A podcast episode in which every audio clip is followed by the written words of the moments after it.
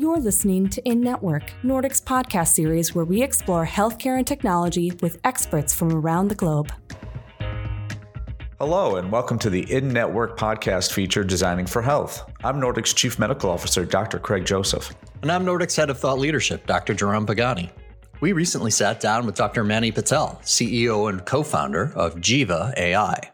Manny shares with us the difficulties of representing highly technical information to quote unquote normal people, describes how to design at different levels of a given system, and explains why he often prefers apps like Canva rather than apps like Photoshop. He also tells us about the different approaches to developing AIs, making AI not only understandable but trustworthy, and illustrates what shortcomings in the healthcare industry might be addressed by AI in the future. Let's plug in. Dr. Manny Patel, welcome to the podcast. Many thanks. How are you doing this fine evening? This fine afternoon in London, it's not too bad. Not too sunny, but it's okay. I was under the impression you were 27 hours behind us here in the United States. Is that completely possible? Or ahead? I'm not sure it actually matters when we get to that number. um, well, let me let me begin by asking you a question. And uh, since we've now established that you do not live in the United States, I am going to try to translate this question into English for you. yeah, so I understand that ever since you were in reception that's the pregnant pause, which I think is what we call kindergarten. Yes. Ah, very good. Ever since you were in reception, you've wanted to be involved with AI startups and that you were talking to your teachers back then about artificial intelligence. Is that accurate? 100% true. Okay. Back in 1981. Yeah. So in 1981, you were telling your teacher that you were going to co found uh, an AI based company and uh, did you say that you were going to get a PhD as well? Was that also predicted? No, you know, the truth is, there's only one reason I did a PhD. When I finished my master's, my mum said I had to get married. I'm an Indian, right? Indian origin. My mum said I had to get married. And the only thing I could think of that would prevent her from pursuing is to say, I can't, I'm still studying. And so I did a PhD. That I, uh, uh, Dr. Pagani, is that the normal route? Uh, uh, I, I, have heard the matrimony or matriculation uh, before. Yeah, yep, that that that checks out. Excellent. Well, why don't you tell us the whole complete story of how you became the co-founder of uh, Jiva? Sure. So I, I, was I was never that much of an academic. Actually, I, I wasn't talking about AI in 1981. I was actually crying my eyes out because I always wanted to come home when I was in kindergarten um, or, or, reception, as we say here. Uh, so I started off, well, as I say, as a bit of a non academic, kind of went into university as a molecular geneticist around the time when the Human Genome Project was finishing. So maths and computing was coming into biology in a really big way. And that's how I got introduced to machine learning back in 2000, 2001. Did my master's, as I say, my PhD in that, in that particular subject and uh, built the fundamental basis of what we have at Jiva at the moment. Very quickly found I can't afford a house in London as a postdoc. So I gave up being an academic and sold my soul to the devil and worked for uh, banks and hedge funds in the algorithmic trading space, you know, that, as everyone does. Um, I, I was actually at Lehman Brothers. I was at Lehman Brothers when it was peak share price the day, and then it started falling. And then I was there when it collapsed, which was fun. Ended up doing uh, a couple of hedge funds, banks, and then, uh, yeah, then got back into healthcare, advising tech, tech startups, health tech startups in particular, uh, and then started Jiva in 2019. Well, that's great. I think, as you say, everyone has gone and worked for Lehman Brothers. Absolutely, everyone. I know certainly I have, and and and Jerome has. So that's that's basically how you kind of came to Jiva. How did you? What did you see as a need uh, to to start uh, Jiva.ai? I so we started Jiva in 2019 along with two other co-founders, uh, Chetan and Sarah. Now Chetan is a is a doctor. He's a clinician, uh, owns a couple of private practices in, in London, very successful. He at one point asked me to do some analysis of, of data, and I, I I gave him a two double barreled kind of word that I'm not allowed to say on this podcast because I didn't have the time. Right? Uh, but therein actually lies the problem. There are absolutely tons of clinicians, healthcare professionals, people related within healthcare and life sciences who are experts in their field but don't have a clue how to do AI and machine learning or data science. They don't even know how to, how to string a piece of code together. Why would they? That's not their that's not their expertise. They don't need to. So what we wanted to do was create a system where people like yourselves who might not be uh, coders yourselves but you'll you'll be able to describe your problem in natural language on our platform uh, and describe what you want to do and the system takes you through step by step in creating that solution with you. So you remain the expert in whatever you do. Say you're a, a pediatrician and you're trying to diagnose the onset of a collapsed lung in a premature baby or something and you, you, you don't know how to interpret the signals from all the machines and write some code that might be able to predict such a thing. But you could actually tell our system well this is what i want to do. These are the types of data that i have. How would i go about analyzing that data? And we can take you through step by step node by node how to actually do that. So in that in that equation you remain the expert uh, in your field. We remain the experts in ai and machine learning and together we create something amazing. That's great. I'm, I'm glad you've done it um, when we were when we were preparing for this episode, you had mentioned that one of the more difficult parts of this endeavor for you, pretty much with any software company, actually, is that the the software company is filled with technical people who don't understand how normal people think. And you have to re- represent some very technical things sometimes to um, quote unquote a, a normal person. And uh, to me, that sounds like design. And one, that's one of the things that we like to focus on here is uh, design and its overlap with healthcare. So, how do you do that? How do you get a bunch of PhD type people like yourselves to be able to translate the needs of the, the common person? So there's there's millions of clever people out there, but actually relatively few have the tools sort of the mental tools to be able to articulate something that's incredibly complicated in the expert field that they're in, in words that a seven year old can understand. And I know you have the, about the mental age of a seven year old, so I'll try to dumb it down for you as, as I speak you. about AI. Um, so, so, so, this is really this is a really difficult skill to learn. It is, it is really hard, but actually anyone can do it so long as you understand what you're actually talking about. That's the main thing is you firstly understand the complexity of your own world, whatever it might be, say it's quantum physics or AI or uh, whatever it might be. And you're able to articulate that and string it together in a way that someone in everyday circumstances can relate to. So when I explained AI to my son, uh, he was uh, 10 years old at the time. I explained it in the in a way that he understood from school. He goes to school, he learns, his brain is able to pick up signals from his teacher, and that's how he trains his brain to remember things. And actually, AI is not that different from that. Uh, it's just more artificial. It runs inside a computer. The brain is the CPU and the memory combined. So putting it in those particular in that particular way is is a skill that I think is is learned. It's, I don't think you're born with it or anything. Uh, it's, it's just a matter of understanding how to do it. Now, finding those people who already have it is actually hard because there's not that many of them, but easy in that when you do spot it in in a in a potential employee, you get it straight away. So some of our employees will attest to the fact that we, you know, in our interview process, we'll go through a set of questions like, uh, you know, how would you write a piece of code that does X?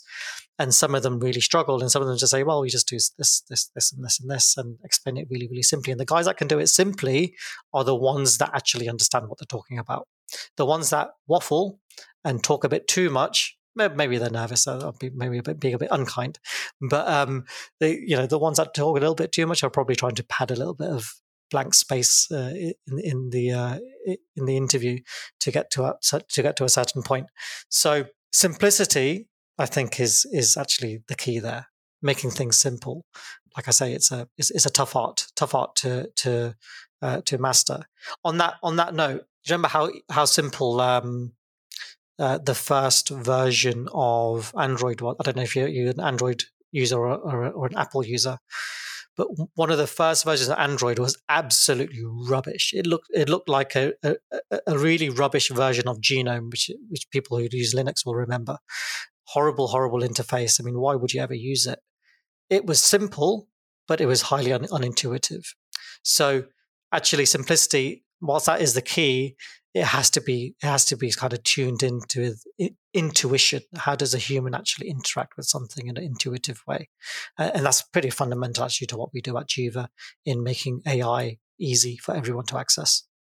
Well, so, so, some groups might give you a counterpoint and say, well, you know, it's okay to have the developer be super techy and not think like a human, as long as I have a designer uh, who kind of can sit between them and the and the code that they produce you know might achieve the same effect. Have you have you gone along those lines or do you just say no no no we're going to look for the person who who gets it so i don't need to have that that intermediary so I've I've been, I've been on both sides of the fence here. So I, I was a deep technical person, and as the CTO of another company I was at, um, built what I thought was something that was awesome it was a messaging system for uh, for doctors and patients to to share data securely, and for that data to make its way up to the EMR system, and you know all those kind of things. And um, I thought it was great. And then we showed it to a couple of nurses and showed it to a couple of patients, and they were just scratching their heads, thinking, "How do we? We, don't get it. How do how do we get to this point or that point?" And at that point, we actually got a UX developer involved he kind of you know did his bit of research and and he said well why do we just make it simpler like this this or this so and I've seen that work. I've seen I've seen having a having a designer or a UX person in between to translate between the people who are using the application to the people who are actually developing the application and and uh, make that thing easier to use. It doesn't always work, I got to say.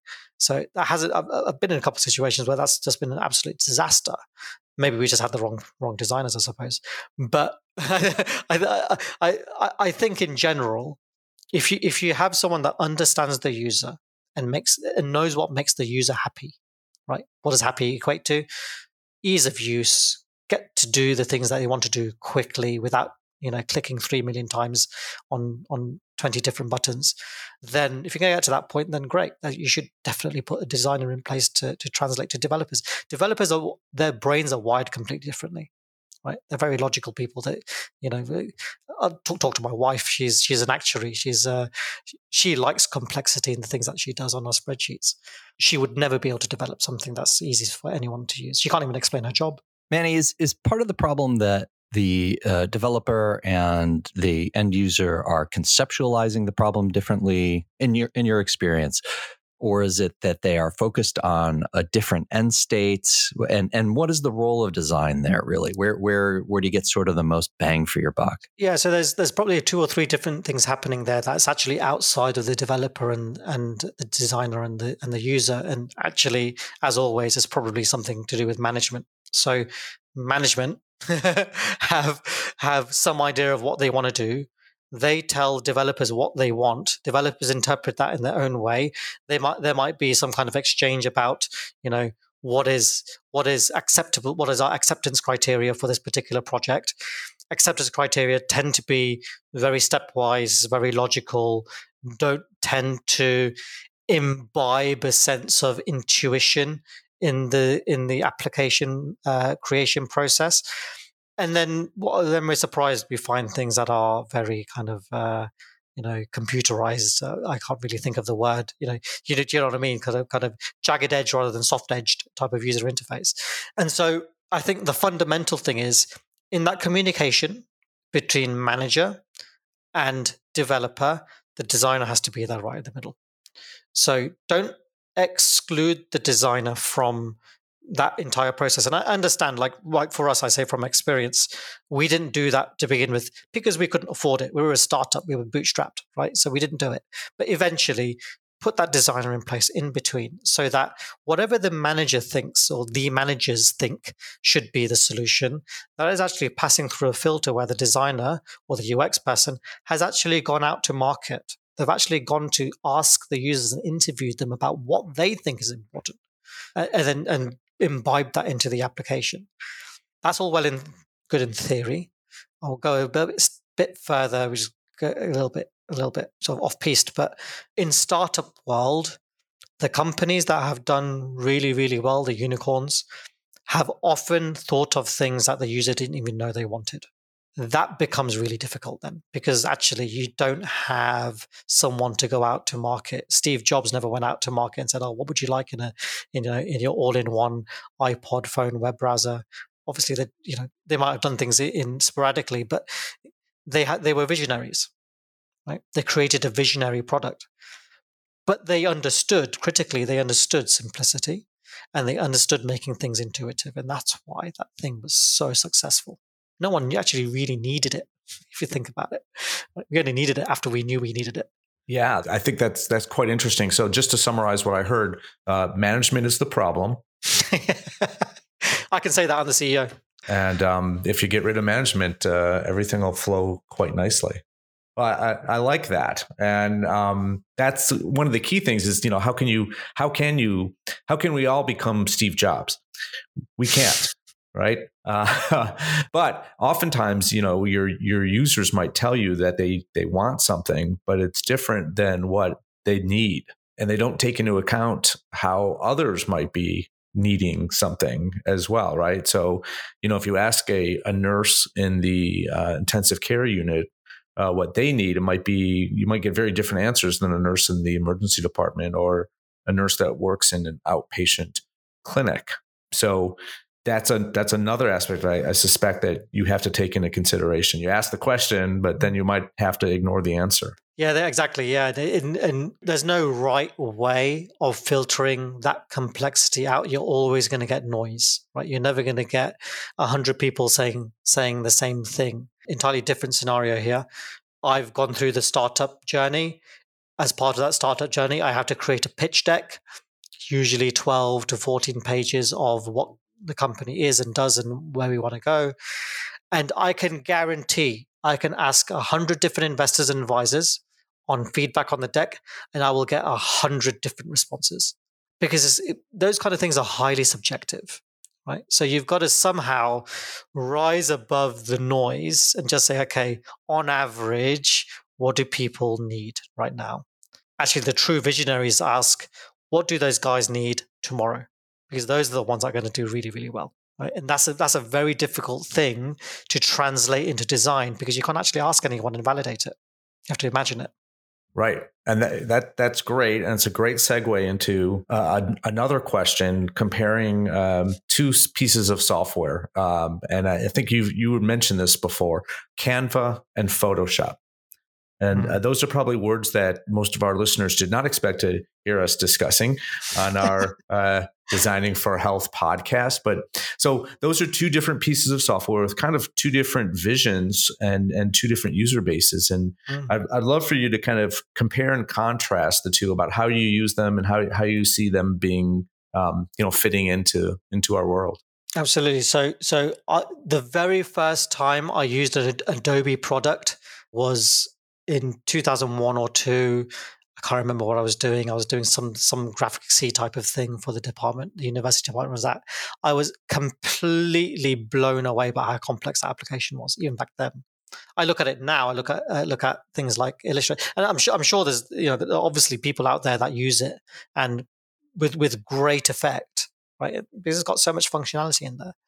But it, for a newcomer, entirely untrained, it's really difficult to approach that. Now, they are two products, as you say, that are aimed at two different types of people. The people that really know what they're doing in design and have probably been trained to use those kind of things. And then Canva for the more general populace. But when you think about it, I mean, I know I know designers who actually use Canva to do quick mockups. Why? Because it's really fast. It's really easy to use, right? And the more easy you make something to use, the more popular it's going to be. So if your objective is you know, number of users, uptake, possibly revenue associated with that and popularity, then yeah, ease of use is the way to go. Of course, there's always going to be, you know, requirements to go the more complex route where you have to cater to a more complex audience. But that's going to be a relatively small population compared to the massive one over there. You know Canva versus Illustrator or you know all these other products that Adobe have that I have no idea what the difference is between them all. That's kind of the same thing that we're trying to do in Jiva, right? Most of the applications out there are like the Adobe type applications. They're really hard to use, really difficult to put together an AI data science solution for a newcomer, for someone who's not untrained. We're trying to make Jiva like a Canva. You come to it, you don't need to be trained. You just basically start experimenting, click and dragging, and you'll get to a point where you can actually create something that's really amazing. ChatGPT done exactly the same thing. What did they do? They didn't they didn't add loads of buttons. They didn't add loads of drop downs to say, yeah, let's see. I mean, you know, there's lots of different ways you can actually change GPT, you know, uh, temperature and things like this. They didn't expose any of that. It was literally text box, put your language in there, and your history on the left hand side. That's it. How many users do they have now? 100 million? Manny, that is a is a great point, and ties into something that we've written about in the book, which is um, that you have to design at for different levels of the system. So some things end up being designed on a project level, but then they don't scale within the organization, or they end up being designed for the organization as a whole, but they don't help that organization fit into the larger health ecosystem.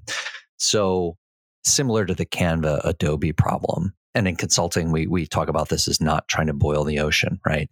So how do you pick the level of analysis or level of design that that you want to aim for to make it maximally useful not just for sort of the individual stakeholders that you're able to get around the table at that particular point in time but but as you said uh, as a visionary does they're really designing for a larger group and for a bigger purpose than than just what's sitting on the table in front of them yeah, that's that's a really great question. It's a really difficult one to answer generically, but let's start let's start here. So to get to a point where you're addressing the audience that you're targeting first, you actually need to understand what that target actually is, right?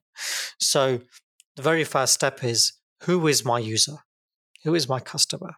Try to understand who they are forget about how, how big that population is. Adobe didn't care that their applications would have only appealed to 0.00001% of the population.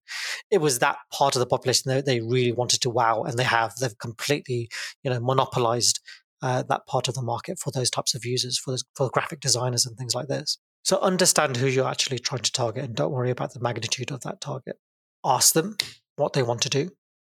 Ask them what they feel is is necessary don't necessarily take that as gospel because sometimes they are not visionaries.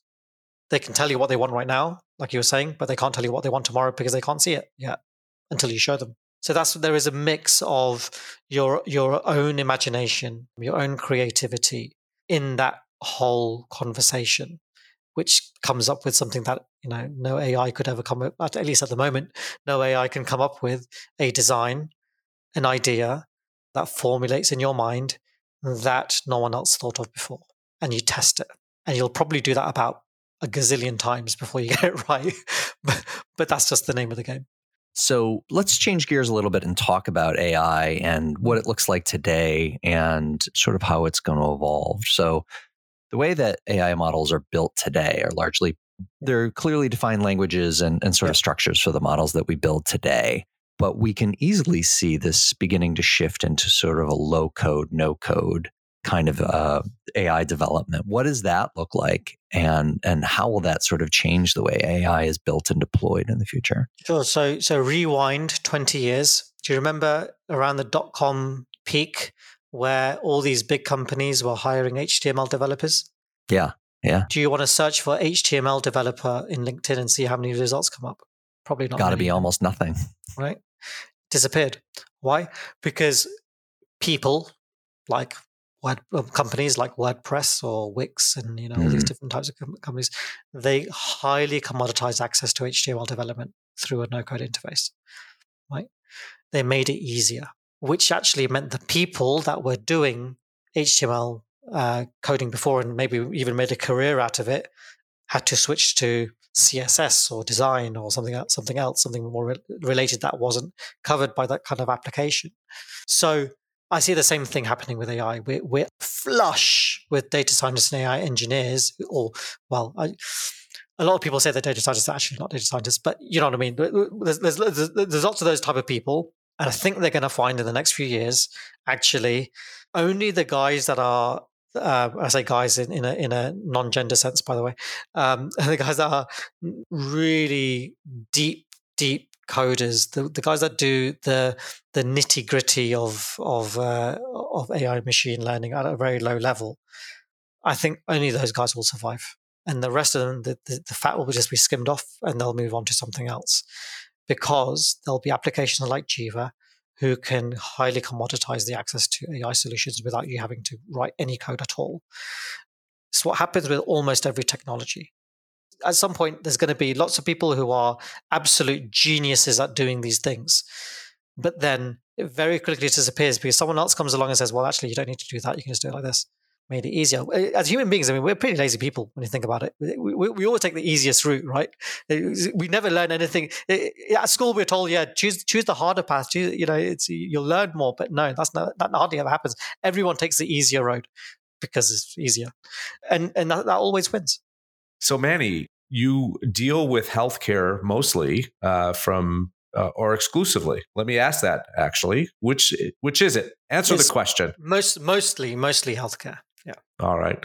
And so, being at the at the forefront of AI in healthcare, uh, any predictions from you about where you see healthcare going with reference to AI? We've established that all developers are going to be out of jobs in a couple of years. I think you said you just said that.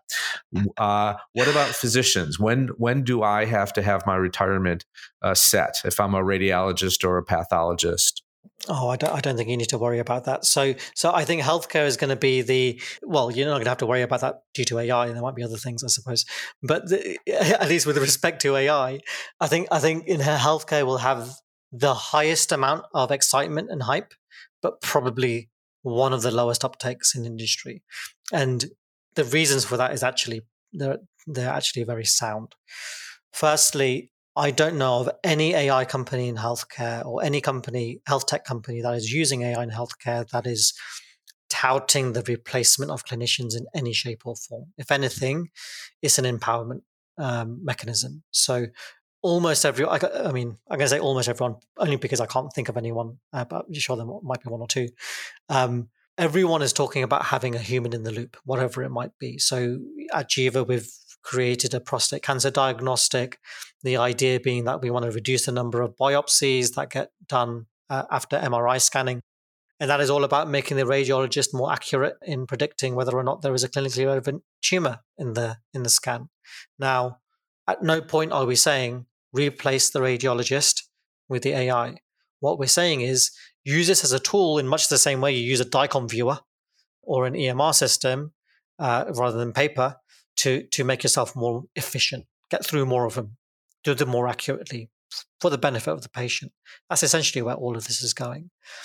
No one is absolutely no one, as far as I know, is talking about replacing clinicians in any shape or form making healthcare systems more efficient is actually, I mean, uh, I guess it means something different in the US as it does in, in the UK, given that we have a, a, national health service. But at least with the national health service, which is basically keeling over at the moment for a number of reasons, there could not be a stronger argument to augment the current healthcare system with automation and AI supervised with humans, you know, so that we don't, so we can mitigate the risk um, as much as possible so that they can be more efficient, so they can get through more patients, so they can get through the backlogs and, and get it back on its back on its feet again. That's really really important. We're not talking about a similar. There's a similar uh, argument going on in the UK. There, have recently been rail strikes as well as nursing strikes, and with the rail strikes is a bit different. They're talking about having automation in trains to drive them without effectively a driver. But actually, no one is saying you shouldn't have a quali- fully qualified driver on standby on the train just in case they need to do something. They're just saying, actually, let's just make that more efficient.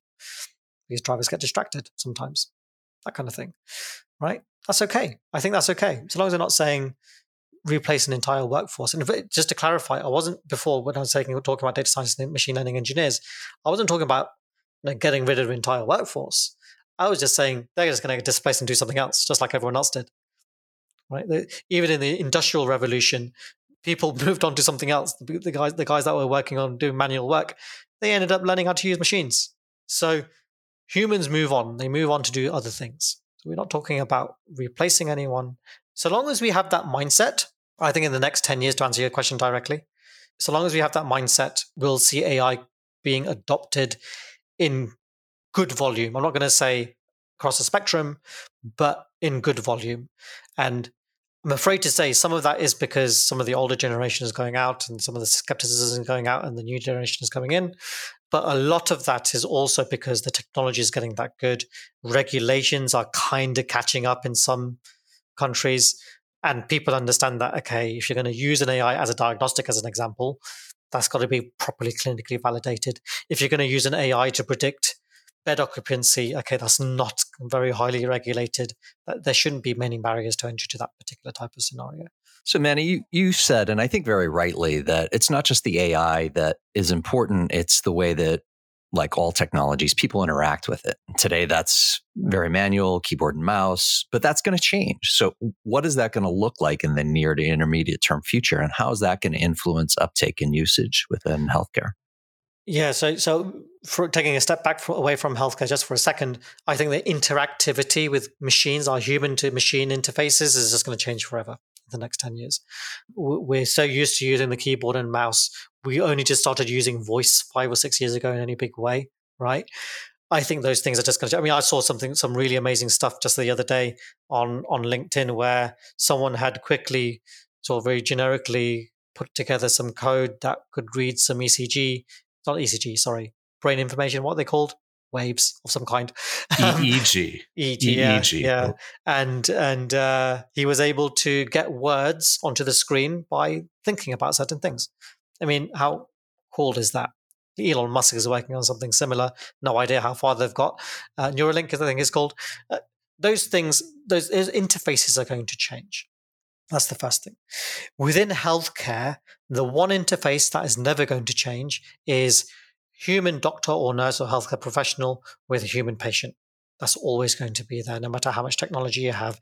Maybe up until the point we have Star Wars like type of, you know, doctors delivering babies who are actually droids, that type of stuff.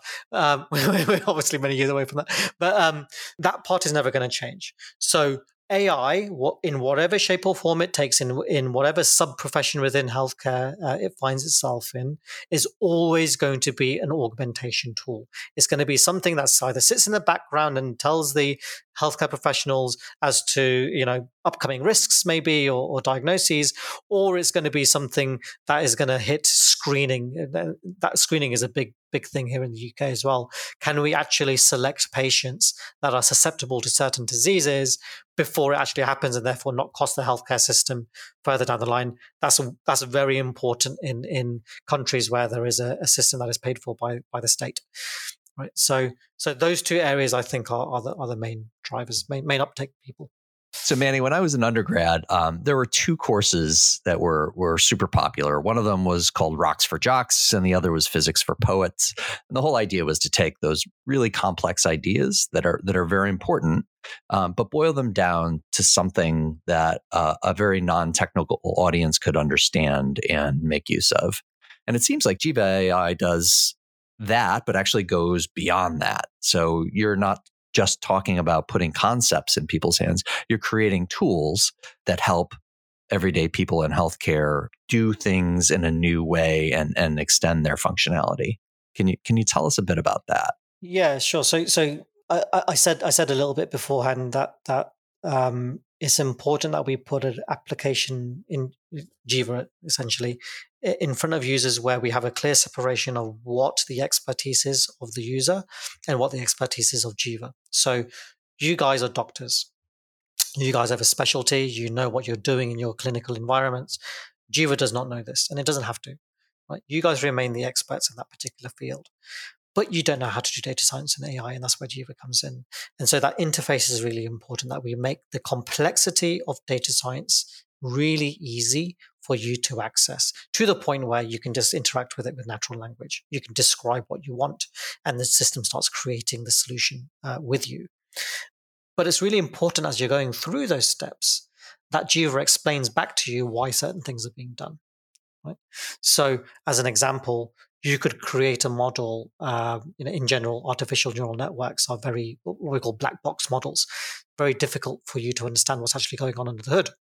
Now, we might understand kind of what's going on under the hood and how we built it, but you certainly don't. What we would try to do in that particular uh, circumstance is try to make it a little bit more grey box, a little bit more white box. So we try to tell the clinician, okay, we predicted, this model predicted that this was a cancer, and these are the reasons why. These are the inputs that you gave us, and these things we think are really high indicators of of, of whatever it is, the type of cancer you're, you're trying to predict, because we've seen this in history.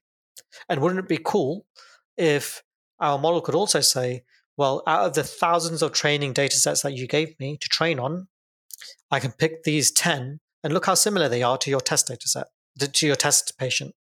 And because they're so similar, and these were all cancer, we think this guy's cancer. And so that having that explainability, that white boxing is really important. That's kind of in the in the enriched uh, model sense. But also when you're actually interacting with Jiva and trying to build a model, we want this kind of to be kind of be kind of be like Excel, right? So in Excel, you don't know how the well, you might know, but you, you don't know how a t test is coded under the hood in, in VB or whatever, whatever it is in Excel. You don't know how the spreadsheet works when you're doing a VLOOKUP or an HLOOKUP and uh, all these kind of amazing functions. It just makes Excel just makes it magically easy. Stick the formula in and it just works most of the time. It's a funny story about that actually about Excel, which I'll tell you about later. But usually it just works. So we want to we want to do we want to make Jiva like this that the technical magic that actually really doesn't matter is hidden away we expose the simplicity, but where it matters, where it's actually really important to tell the clinician why certain th- certain things are happening uh, and how they're happening, that's the things that we expose. Uh, so not the you know uh, how, how do how do how do I explain this as an analogy? If you have a glass of water, you don't need to understand the quantum mechanics of of the protons and neutrons and uh, oxygen uh, and hydrogen atoms, the perfect positioning of everything. Even if you could, you just need to know it's a glass of water. I love that. And if you could explain to me why the uh, water molecules bent, that would be great. There's a whole journal. Because apparently, apparently that's important, Manny. That uh, H2O is bent. I, I, I guess you're talking about. I don't know but there, I do know there is a whole journal dedicated to um, the chemical properties of water, which I found at King's College when I was there, which I found very interesting. Well, we'll we'll have to find a link to that because I know our listeners really want to understand uh, molecular biology. It's pretty fundamental, I would say. Yeah. Yeah. What What is the story of Excel? That uh, you said there was a humorous story of Excel, and I believe I've I have heard zero humorous stories say, of Excel. I said, I, I I said, well, humorous, but it, maybe it's not so humorous. So when I was at when I was at uh, when I was doing my PhD um, at UCL, um, I was in uh, the oncology department for part of my time there, and uh, one of the medical physicists was building his dosimetry models, so dosimetry being, you know, how you figure out how much radiology to give to a patient for a particular cancer in, in Excel. And what he found actually was because it was quite quite a complex set of equations. What he found was that Excel was introducing a, a tiny decimal error for every calculation, and it was adding up as it was going along. And actually, that caused it to be quite dramatically wrong uh, towards the end. He recoded everything in, in R as as we did back in the day, and so it was completely different. So so those things do kind of happen when you hide away complexity, but I guess that's more to do with testing your technical um, capability more than anything else. I say that's what, it's not actually that funny. I, am kind of hoping no one died from that. Well, I was going to laugh until you said that last part. so I'm, not, I'm sure no one uh, did. I'm sure no one did. They were all terminal. Don't worry about it. Wow, Manny, you're really taking this to a dark place. Right. Well, um, let's talk about something a little bit more uh, with a, ha- a happier ending. You mm. had a daughter who was born several months premature and found herself, uh, along with her, in the neonatal intensive care unit at, at the hospital. And one of the things that you've mentioned in the past is that you heard a lot of, of beeping noises and and sometimes the the you know what nurses did in response to those beeping noises were was a little upsetting. So yeah, tell us that story and and what what were the takeaways for you?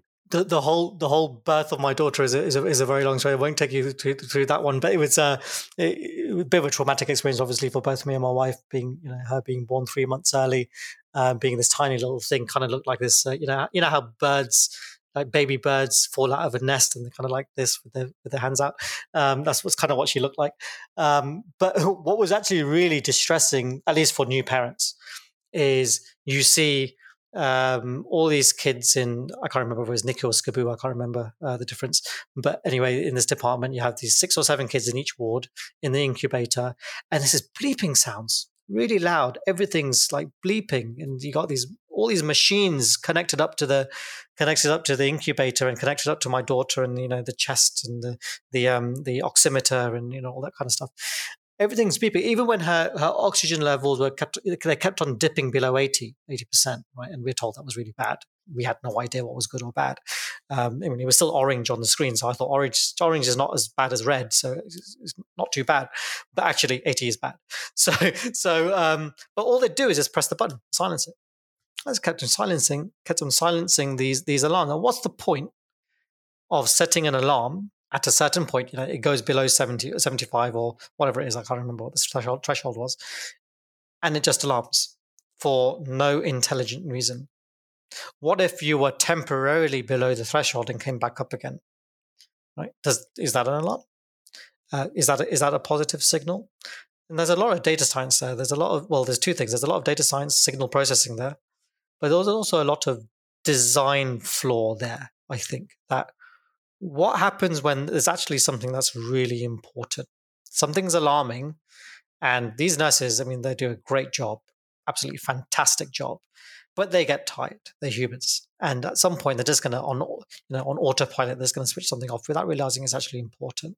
And that's what really scared me, is that when how, how can how, how is it that in uh, when was it 2014? How is it that we're at that point where we can't even think of something more intelligent than just beep when it goes through, through a threshold. That's a design flaw for me. Another application I think of of AI machine learning in that area, although I say as a parent, probably a, a, risky one. You have to get that one really right. Alarm when it's actually only useful to know. Yeah, to your point, really, when you talk about risk, it's it's more complicated because it's it's uh, is the risk well it can never be wrong or is the risk it can only be wrong less frequently or less importantly than than when uh, you know versus a human. Yeah. And i think the same is the same arguments made about um, self-driving cars. Can they have zero accidents or yeah. are they allowed to have accidents but far far fewer than humans would have? Is that okay? Have you have you heard of the da- daily mail test? I have not. Okay, I suppose it's a British thing because the Daily Mail is a British newspaper. But D- Daily Mail, popularly known as a very accurate uh, newspaper in in the UK, a little bit, you know, uh, right wing, a little bit anti uh, anti immigration, blah blah blah blah blah, and they often print stuff that gets people into trouble, especially politicians um, of all of all sides. And uh, so we say, does this pass the Daily Mail test? And, and self-driving cars is, is probably one of them, right? Does it pass the Daily Mail test? Is it is it that you can have a car that is statistically much better than a human uh, at avoiding accidents, but when that when it's that one accident that happens, that will blow up in the media, will blow up, and you could effectively kill off an innovation because of one incident, even though the truth is that is statistically better. And I think that's more of a societal thing for us that we have we have to adhere to a little bit more to the truth and and actual fact rather than uh, anecdotal evidence. That's basically the, the, the Daily Mail test. Does it pass it? Yeah. We've talked a lot about design today, Manny, and um, we like to end the podcast the same way with everyone and ask them about design that they encounter in their everyday lives. So, what are two or three things, and they can be outside of healthcare, uh, but two or three things that are so well designed that they bring you joy to interact with. Right, I'm gonna I'm gonna be a little bit geeky and a little bit esoteric for for, my, for, for the two that I, I can think of. So, the first one is one that I'm pretty sure no one who's listening has ever interacted with, but I, I used to interact with every day of my life.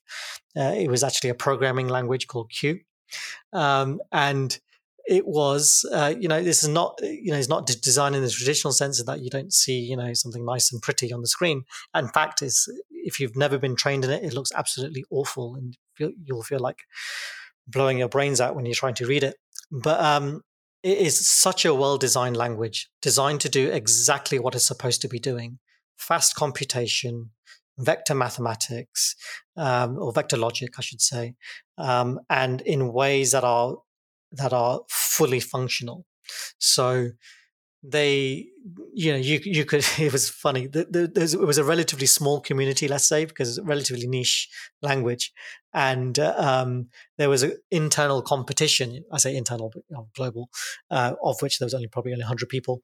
But there was a competition of who could write the shortest sudoku solver um, in in the language. And someone got to 37 characters and that, that's how amazing this language is is that you can you can write an entire sudoku solver a program in 37 characters. That is awesome programmatic design. It's not the type of design you guys are used to I'm, so i'm cheating a little bit. But um but uh it, it, for, for a programmer that was an absolute delight a, a language to, to to work with that you can do such amazing things. That was really geeky i'm sorry. I love that. I love um, that the the second one, I only have two, but the second one is also a bit of a che- bit of cheating. Again, not not human made design. Um, I'm going to say design of ant colony behavior. Stick with me on this one; it does go somewhere. Just think about you see ants, ant colonies all the time, right? They they they they're all over your kitchen, and you kill them all, and you know it's like you never really think about what's actually happening under the hood ants have maybe three, four, five, depending on the species, um, different types of uh, types of ants inside that colony. Actually, each ant only really interacts with its environment. It doesn't know what's happening, you know, miles away. It, it can only detect the chemical signals in its immediate vicinity or what's in the air. Um, and therefore, it only operates on a very small set of rules. So if you were to com- computerize this, you could say you're going to have a very small set of rules with a very limited sense of uh, uh, uh very limited set of sense organs, if you like, sense of smell, essentially. And from that, you can create something so organized as a colony where it builds ventilation systems, it builds uh, defense mechanisms. It even puts a graveyard on one side on diametrically opposite sides of where it actually puts its food, uh, where it harvests it. It always puts the queen and its uh, and its eggs somewhere in the center, somewhere down below, where it's nice and cool at, at a very precise temperature. All of these things come out because there are millions of agents that are interacting with a very limited set of rules. That is really interesting for me because if you think about it, you could create very complex systems in, in machines, in computers, in software, by understanding how to create those rules. That design that nature has there, I think that, just blows me away. That nature was able to able to come up. I say able to come up, you know what I mean. Evolved to co- to to create a design that was that beautiful you're you're making me tear up uh, in, in talking about uh, the Q programming language and ant colonies. I'm going to make you cry even more now. Look, Liverpool. Oh wow, wow! We really wanted to get through this um, through this episode without any uh, English football references, but we were unable to do so. And um, uh, for the record, I uh, acknowledge that you, the team that you support, Liverpool Football Club, um, is uh, slightly better than the the team I support, Tottenham Hotspur, and uh, that's on tape now, and that will never go away. Thank you. And uh, uh, but it will change uh, next in in the fall when when we start playing again. Let's see. awesome. Well, thank you so much, Dr. Manny Patel, for for joining us and talking about uh, healthcare and AI and design. We really appreciated it. Thanks so much for having me, guys. Appreciate it. Thanks for tuning in. We hope you enjoyed today's episode. For more information about Jiva, head to jiva.ai. That's J I V A.ai. Check back for more episodes of Designing for Health wherever you listen to podcasts or on NordicGlobal.com. Till next time, we'll see you in network.